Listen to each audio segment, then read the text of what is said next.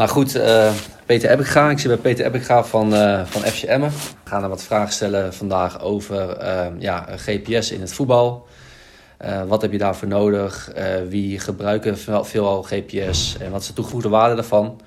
allereerst, Peter Ebbinga zit al lang in het vak. En hij gaat zich even zichzelf weer voorstellen.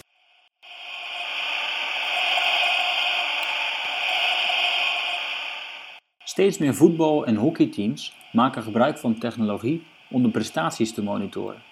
Vanuit Johan Sports begeleiden we verschillende sportteams om de fitheid te verbeteren aan de hand van GPS-sensoren. Ben jij benieuwd hoe GPS-data wordt gebruikt binnen sportteams? Luister dan naar een van onze podcastafleveringen op Spotify of ga naar www.johansports.nl voor meer informatie. Welkom bij Johan de podcast. Peter, uh, dankjewel. Uh, mooi, mooi, mooi begin van de podcast, heb ik begrepen. we hebben smakelijk om, om gelachen en hopen dat het dan ook een beetje zinnig wordt dat mensen het ook blijven luisteren en niet nu gelijk al wegklikken. Dat zou Inderdaad, het mooiste ja. zijn. Nee, mijn naam is Peter Eppega. Ik ben nu al een paar jaar eigenlijk als performance manager aangesteld binnen FCM. We hadden het net al eventjes over het vergelijken met andere performance managers bij andere clubs. Um, nou, ik denk dat daar altijd wel een verschil in zit. Wat ik hier eigenlijk eh, mede verantwoordelijk voor ben, is voor het paramedisch fysieke gedeelte. En daar met name op basis van de GPS-data eigenlijk de analyses maak uh, en de advisering richting de trainers oppak. Om eigenlijk de training load, external load van de verschillende spelers eigenlijk op het uh, identieke niveau te houden. Zowel voor de wissels als voor de non-wissels. Dus de basisspelers om dat eigenlijk zoveel mogelijk in één uh, in het geheel te houden. Ja, want hoe ziet jouw dag eruit uh, bij FCM? Hoe vaak ben je op de club? Ja, nou, dat is wel mooi. Uh, je hebt natuurlijk ook meerdere, meerdere pet op, want je ja, bent ook eigenaar van MCZ. Ja, ik ben eigenaar sportfysiotherapeut, ehm, inspanningsfysioloog bij MCZ in Groningen. Ehm, dus twee dagen per week maak ik de reis over de Hunnebed Highway naar, naar Emmen. Dan ben ik dan twee volledige dagen. En andere dagen doe ik eigenlijk mijn werkzaamheden op afstand. Dus het analyseren van de trainingen maar natuurlijk fantastisch werkt nu met de V6. Uh, waarbij ik gewoon alles makkelijk op afstand kan doen. En het ook, ook zodanig is dat mijn collega's niet opgezadeld worden met extra activiteiten. die hoeven eigenlijk alleen maar, nou, laat de speler daar verantwoordelijk voor zijn. Ja, dat trekken aanzetten, trekken aan te zetten, in te, in te leveren en weer klaar. En het enige wat mijn collega's hoeven te doen is kijken of alle trekkers te zijn. Want er verdwijnt nog wel eens eentje in een tas. Of, uh, in de wasmachine heb ik ook wel eens gehoord. In de wasmachine zou ook nog wel eens kunnen. Dus uh, dus dat maakt het wel makkelijk. Dus ik ben twee, eh, twee volledige dagen hier. Um, nou, dat geeft me eigenlijk wel de mogelijkheid om veel, uh, veel te sparren met de trainers. Um, we hebben het net al een beetje over. Hè. De, GPS geeft je natuurlijk de indicatie van de external load. Maar juist die internal load en juist het in de kopjes kijken, in de ogen kijken. Het vak van de trainer is eigenlijk, uh, mijn zin, nog wel veel belangrijker. Ja. Hey, je zit natuurlijk al jaren in het vak. Van, heb je het, het vak ook zien veranderen? Zeg maar, als je kijkt van tien jaar geleden, waar GPS bijna niet werd gebruikt.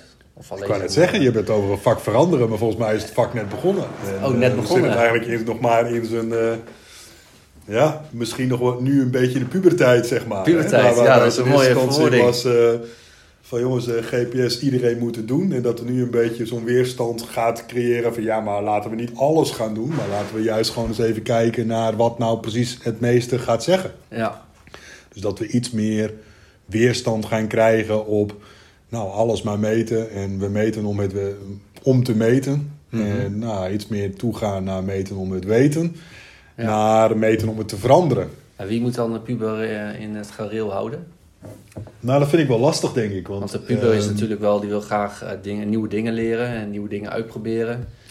Uh, ja, en die, krijgt eigenlijk precies dezelfde, die krijgt precies dezelfde um, perikelen als iemand die echt puber is. Dus er is heel veel aanbod. Ja. En elke aanbieder vindt dat zijn productie of zijn product of zijn idee gewoon het allerbeste is. Ja. Uh, en daar de juiste schakel in maken is denk ik het allerbelangrijkste. En we moeten denk ik ook vooral het vak niet vergeten. En ik maak net al even het zijsprongetje van ja, we hebben external load met GPS. Maar juist de persoon in zijn totaliteit.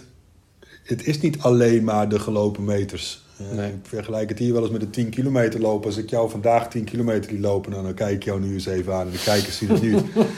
dan wordt het uh, de rest van de week spierpijn, uh, schat ik in. En, uh, ik ben topfit, dames en heren. Nou, goed.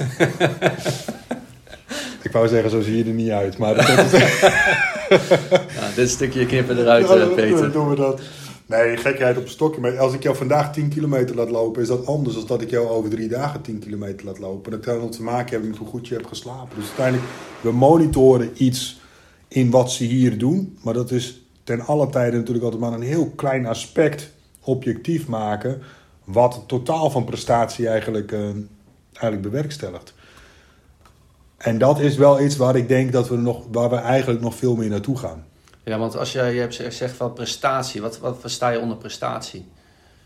Uh, hoe kun je dat meetbaar maken? Hoe kun je kijken of je progressie maakt? Nou, prestatie is natuurlijk uh, vanuit heel veel verschillende oogpunten uh, te bekijken. Ik denk dat FCM eh, in vele, vele ogen een topprestatie heeft geleverd dit jaar. Uh, met twee periodetitels, met een, met een kampioenschap, met goede spelers. Als ik naar kijk naar de external load, denk ik van ja, we hebben het hartstikke goed gedaan. We hebben heel goed gekeken dat er een balans is tussen onze basiself en niet-basiself. We konden altijd ook gebruik maken van de breedte van de selectie, omdat ze eigenlijk allemaal gelijkwaardig fit waren. Uh, maar we hebben wel een stap te zetten zometeen naar de eredivisie. Ja. Dus ja, die prestaties, blijven die achter? Nee, ik denk dat die goed genoeg waren voor de prestaties zoals we die nu, uh, zoals we die nu hebben. Want als je nu, als je nu kijkt naar external load en dan GPS, welke uh, getallen horen bij een goede prestatie van, het, uh, van FCM? Nou, ik denk dat getallen aan zich heel erg afhankelijk zijn van de tegenstander, hoe het speelbeeld verloopt, hoe schakelt een tegenstander. Dus dat daar eigenlijk wel heel veel external load ook door bepaald wordt. Wat ik altijd belangrijk vind is, kan een speler dat volhouden wat je uiteindelijk van hem vraagt. Ja, kan je een voorbeeld noemen? Stel je, je speelt tegen een, een, tegenstander die even sterk is. Nou, laat opstelling. Ik laat ik het voorbeeld nemen. We hebben natuurlijk onze... Het was een volledig andere selectie. Dus daarom denk ik ook dat de prestatie van Emmen... We worden wel eens een beetje gezegd van... Ja, maar jullie hadden ook de beste selectie voetballend. Dat kan zijn, maar het waren wel... Uh, nou, van, van de 30 misschien uh, vijf, vijf, bekende spelers en voor de rest 25 nieuwe. Dus creëer daar maar eens uh, weer een team van. En uh, dat maakt het altijd allemaal lastig. Maar wat het grote verschil is dat we natuurlijk de data hebben van ons eredivisie-seizoen. Zeker de tweede helft van ons eredivisie-seizoen, die ik denk, nou ja, A, heel goed was. Maar B, ook representatief is voor iets wat wij zouden moeten scoren. Nou, dat zie je ook bij de collega's nu gebeuren. Uh, met de Go Ahead, met de Cambuur, eigenlijk de, nou, de nieuwe garde in de Eredivisie. Ja, ze blijven goed overeind. Ja, die blijven goed overeind. We weten allemaal, en dat weten we uit het wetenschappelijk onderzoek, dat uiteindelijk het volhouden van het, de sprint distance, dat die uiteindelijk gewoon doorslaggevend is, dat die omhoog gaat op niveau. Maar dat is natuurlijk ook logisch, want je moet op een hoger niveau, op een hogere intensiteit reageren op iemand die daar continu al op anticipeert. Dus misschien ben je wel wat in underload geweest afgelopen seizoen. Omdat je tegenstander eh, ja, dat, dat ook niet van je vraagt. Je speelt gewoon heel anders. En als je dan vergelijkt met, je, je vroeg net naar een vergelijking. Je gaat spelen tegen een Ajax. Ja, weet je, A, die zijn natuurlijk topfit. Dus uh, alle credits naar de collega's uh, die bij de hogere teams spelen. Maar die, die, je, je trainingsintensiteit is natuurlijk ook veel hoger omdat ze met nou ja, andere soort spelers ook weer als weerstand spelen. Ja. Dus je kan daarin gewoon wel een, een grote schakel maken. Ja, en dan verlies je dus ook vaker een bal. En dan moet je er weer achter de bal aan. Ja, dat is net even iets hoger qua intensiteit. En, en, voor de luisteraars, um, um, je hebt natuurlijk al Eredivisie ervaring en uh, in de keukenkampioen-divisie. Ja. Uh, wat waren ongeveer de verschillen voor jullie 10k sprintmeters? Uh, nou heb ik 1, 2, 3 niet paraat. Maar ik kan je wel zeggen dat hij in de eerste divisie gewoon echt fors lager lager dan in de eredivisie. Ja, en dan kan je misschien wel verklaren omdat je dan op je eigen, meer op je eigen helft speelt. We speelden veel meer op, nou wij speelden juist veel meer op de tegenstanders een helft, zeg maar. Ja. En ons systeem uh, speelt ze natuurlijk veel met voorovergeschoven backs, uh, veel box-to-box plays op uh, het middenveld. Ja. ja. als je dat elke keer op een tegenstandershelft doet, hoef ik jou niet uit te leggen, en ook de luisteraar niet, dat die afstanden dan veel kleiner worden. En dat je dus uiteindelijk je sprintafstanden gewoon, uh, gewoon lager worden. Ja, dan heb je die alleen nog maar in de, in de counter eigenlijk. Maar ja, dat is natuurlijk een, eh, een stukje die daar eigenlijk inpakt. Maar onze spelers waren wel in staat om dat te doen. En dat is uh, hè, dus mijn weekloods, ehm, dus, dus los van de wedstrijd, die waren wel weer identiek aan de weekloods die we in de Eredivisie hadden. Ja, Hey, en als je bijvoorbeeld kijkt naar een wedstrijd spelen tegen een hele sterke tegenstander, dat uh, vereist natuurlijk andere tactiek, dus ook andere fysieke uh, parameters. Ja. Um, kan je bijvoorbeeld zien van stel je speelt tegen Ajax en een andere wedstrijd speel je tegen een uh, andere club waarbij je veel sterker bent. Ja. Waar ga je dan de verschillen zien? Welke parameters springen er echt uit? Bijvoorbeeld tegen een Ajax, want je speelt op je eigen helft, je komt er niet echt uit. Maar is dat dan walking distance? Is dat dan... Uh, is dat vooral het druk zetten Nee, met ik deceleraties, ik denk- acceleraties? Ik denk, dat je op dat moment gewoon veel meer eh, alles op hogere snelheid moet doen. Dus je walking distance wordt uiteindelijk gewoon lager, omdat je alles, ja, je tegenstander reageert continu ook op de snelheid van het spel. Ja, Dus je bent zelf veel meer naar om in dat hogere tempo mee te moeten gaan. ja, Dat is ook waarop je ziet dat mensen uiteindelijk vermoeider raken. Ja, omdat ze ook met hun kop de... de nou ja, het is, niet, het is niet alleen een fysieke, maar het is ook een zeer cognitieve eh, Precies, ja. arbeid die geleverd moet Ja. worden. En daar zijn we natuurlijk nog niet helemaal in thuis hoe we dat uiteindelijk meetbaar moeten maken. Nee, want, ja, want eh, dat was mijn volgende vraag inderdaad. Ja. Van hoe ga je daarop trainen? Want volgend seizoen ga je tegen meer sterkere tegenstanders spelen. Ja, Hoe, nee, dat is misschien een betere vraag voor de trainer. Want uiteindelijk gaat het er ook om, zeg maar, hoe gaat die zijn, eh, zijn spelsysteem aanpassen? Nou ken ik deze trainer goed en ik denk niet dat we heel snel ons spelsysteem zullen aanpassen. Omdat er een bepaalde visie, een bepaald idee achter zit vanuit de club. Hè, vanuit, eh, vanuit Dick Lukien zelf. Ehm, dus we zullen altijd wel uitgaan van onze eigen kracht. Maar ja, dat betekent wel dat als je die kracht daar elke keer moet zetten... maar je moet ook weer heel veel sneller terug omdat je tegenstander gevaarlijker is... ja, ja, dan eh, heb je wel meer, eh, meer arbeid te leveren. ja. Want dat is mijn volgende vraag ook weer dan. Van stel je gaat een andere speelstijl spelen. Dan ga je veel tactisch trainen. Ja. Van hoe ga jij ervoor zorgen dat ze ook fysiek eh, de Eredivisie... Nou, we hebben uiteindelijk gewoon wel doelstellingen per week die we eigenlijk willen behalen. En op, ja, soms is het gewoon niet anders. Je wil zoveel mogelijk in voetbalvormen zien te creëren. Maar als je dat niet lukt, zul je gewoon in droge meters gewoon je, je arbeid moeten blijven Ja. halen. Ben jij daar fan van? Want er zijn Nee, ook weer er, eh, mensen die zeggen van ja, je moet alles met de bal doen. Nee, ik ben er, ik ben er geen, geen absolute fan van. Maar ik denk dat je er niet altijd aan ontkomt. Eh, een schaatser vindt het ook het leukst om op het ijs te staan. Maar zal ook zijn meters op de fiets moeten maken. Dus Ja. vindt hij dat leuk? Ja, nou ja, op een gegeven moment ga je dat leuk vinden. En is het ook gewoon... Ik denk dat het aan mij en, en aan het team en aan, aan alle stafleden eromheen is... de speler ervan te overtuigen en, en kennis te laten maken dat het goed voor diegene is. Ja. En als jij Maar hoe doe je dat als je maar twee dagen in de week hier bent? Nou, met een team. Eh, kijk, als, als, ehm, ze moeten niet afhankelijk zijn van wat ik zeg. Ik denk dat als ik iets eh, naar voren draag, moet de trainer dat eigenlijk ook naar voren dragen. En Ja. moet de fysiek trainer dat naar voren dragen. Goh, hé, je bent, eh, vorige week had je nog, was je nog eh, hartstikke moe, lukte dit niet? Ja. Nou, lukt het wel. Hé, eens kijken, hé, we, gaan, eh, we gaan toch vooruit. Nou, dus een soort van cultuur Ja, creëren en, en, bewaken. en ook gewoon heel erg de feedback geven naar de spelers zelf.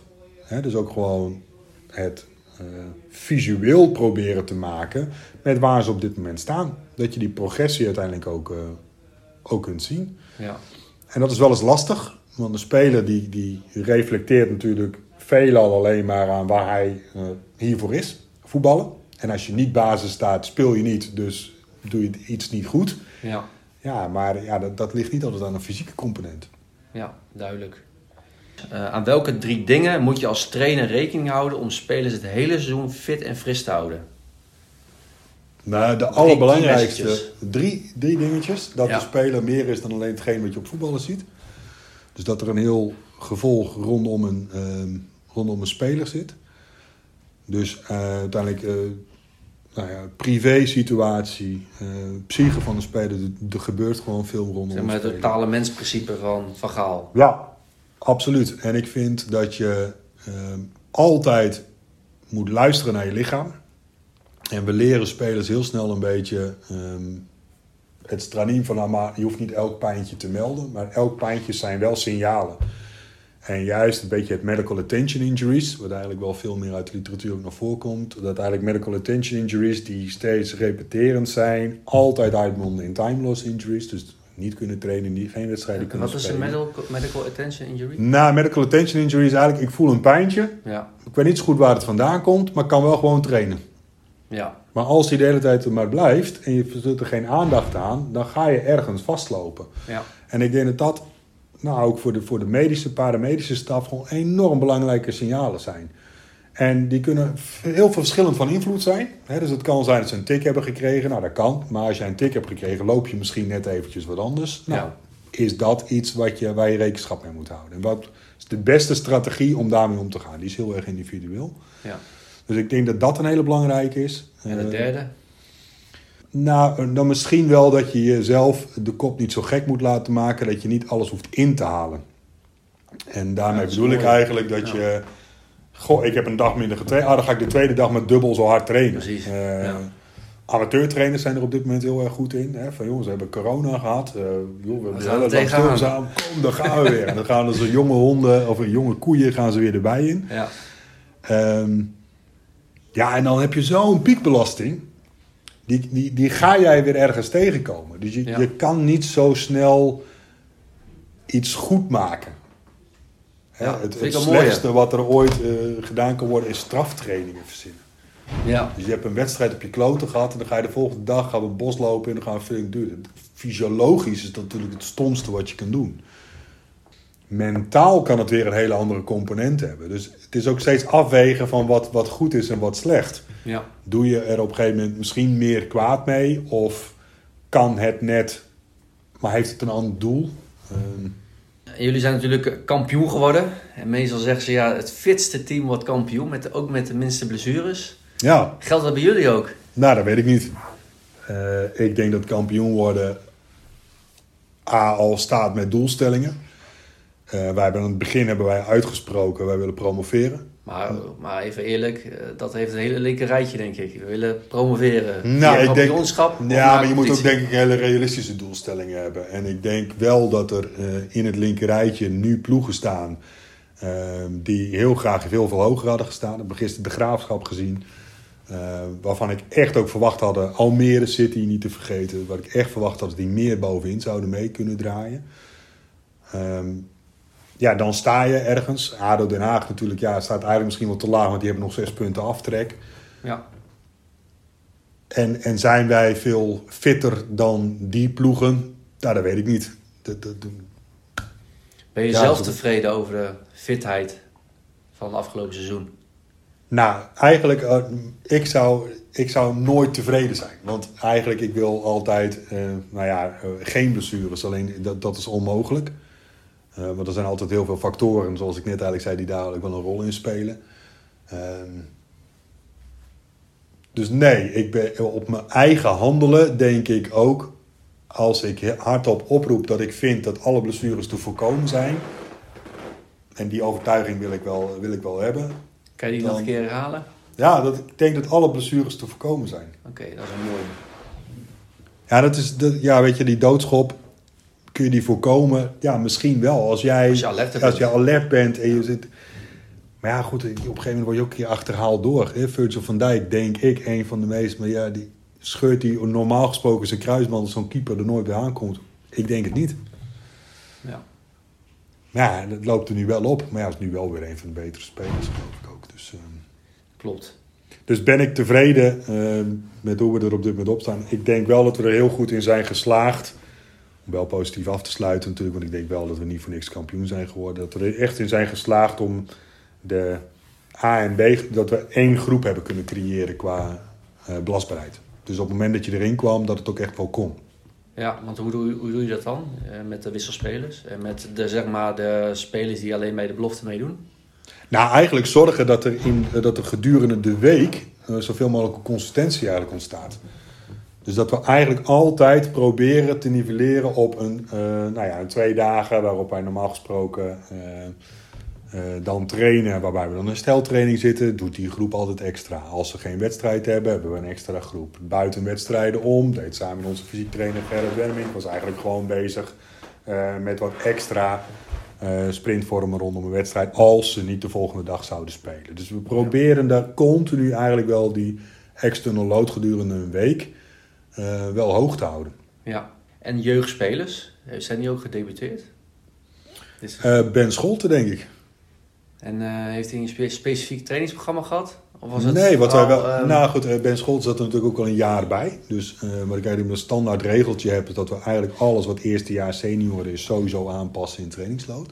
Dat zie je ook heel vaak terug in de external load. Dat ze eigenlijk een externe load, dus een intensiteit, hebben die vele malen hoger ligt dan eh, precies dezelfde oefening met iemand Ja. die de senioren Ja. speelt. Dus het is ook heel logisch dat je die die aanpast. bewijzen. Ja, dus eigenlijk wat Raymond Vrij eigenlijk aangeeft. Van joh, eh, eerste jaar senior halveer alle prikkels.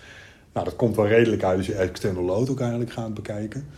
Dus ik vind dat je dat altijd, eh, altijd moet bekijken. En ik denk ook dat daarin weer heel erg van belang is. Ik meet de external load. Maar ik krijg van mij een paramedische staf gewoon continu door wat die medical attention injury is. Hé, hey, die zag wel moe uit. Hé, hey, die had een beetje dat. Goh, Ja. die ligt alweer op de bank eh, met stijfheid. Dat, zijn, het is allemaal informatie die wil ik, die wil ik hebben. Ja. Dus ik ben dan, daarmee overleg je zeg maar, met eh, zeg maar. de, de fysio en de, en de arts. Ja, maar ook de verzorger. Kijk, de Verzorger. verzorger is, is natuurlijk iemand die, ja, ik denk, heel erg van belang is, omdat hij heel veel informatie meekrijgt. Ja, En als iemands eh, vrouw ziek is, of iemand is weg bij zijn vrouw, weet de verzorger dat. ja die is de rest dat eh, niet vertrouwenspersoon binnen. Ja, en, en daarmee zeg je niet dat je dus je vertrouwenspositie moet verminderen. Maar ik denk dat het aan ons allemaal is om de speler ervan te overtuigen dat minder doen in sommige gevallen juist meer doen is.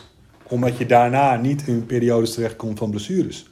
Heb je dat zeg maar, geleerd uit eh, zeg maar, het schaatsen? Want daar zie je natuurlijk wat vaker overtraining. Nee, want ik denk dat overtraining op zich met schaatsen, eh, daar ligt de lood op een hele andere manier en heel Dus de veel individueler. Ehm, ik denk dat het met name gewoon ook een stukje ervaring is wat je, wat je hebt gezien. Je kan alles proberen te beïnvloeden, maar je kunt alleen maar dat beïnvloeden wat jij ziet en wat je, en wat je mee kunt nemen. En er zijn zoveel dingen van invloed op het, op de, ja, op het fysieke belastbaarheid van een, eh, van een individu. Ja. Hè, dus de totale kijk waar je net eh, naar refereerde met Louis van Gaal. Ja, ik denk dat dat wel ehm, de spijker op de kop slaan is. Bedankt voor het luisteren naar deze aflevering van Johanspus. Ben jij benieuwd hoe jouw team gebruik kan maken van GPS-data? Neem dan contact op via info.johan-sports.com of vraag een gratis demonstratie aan via de website www.johansports.nl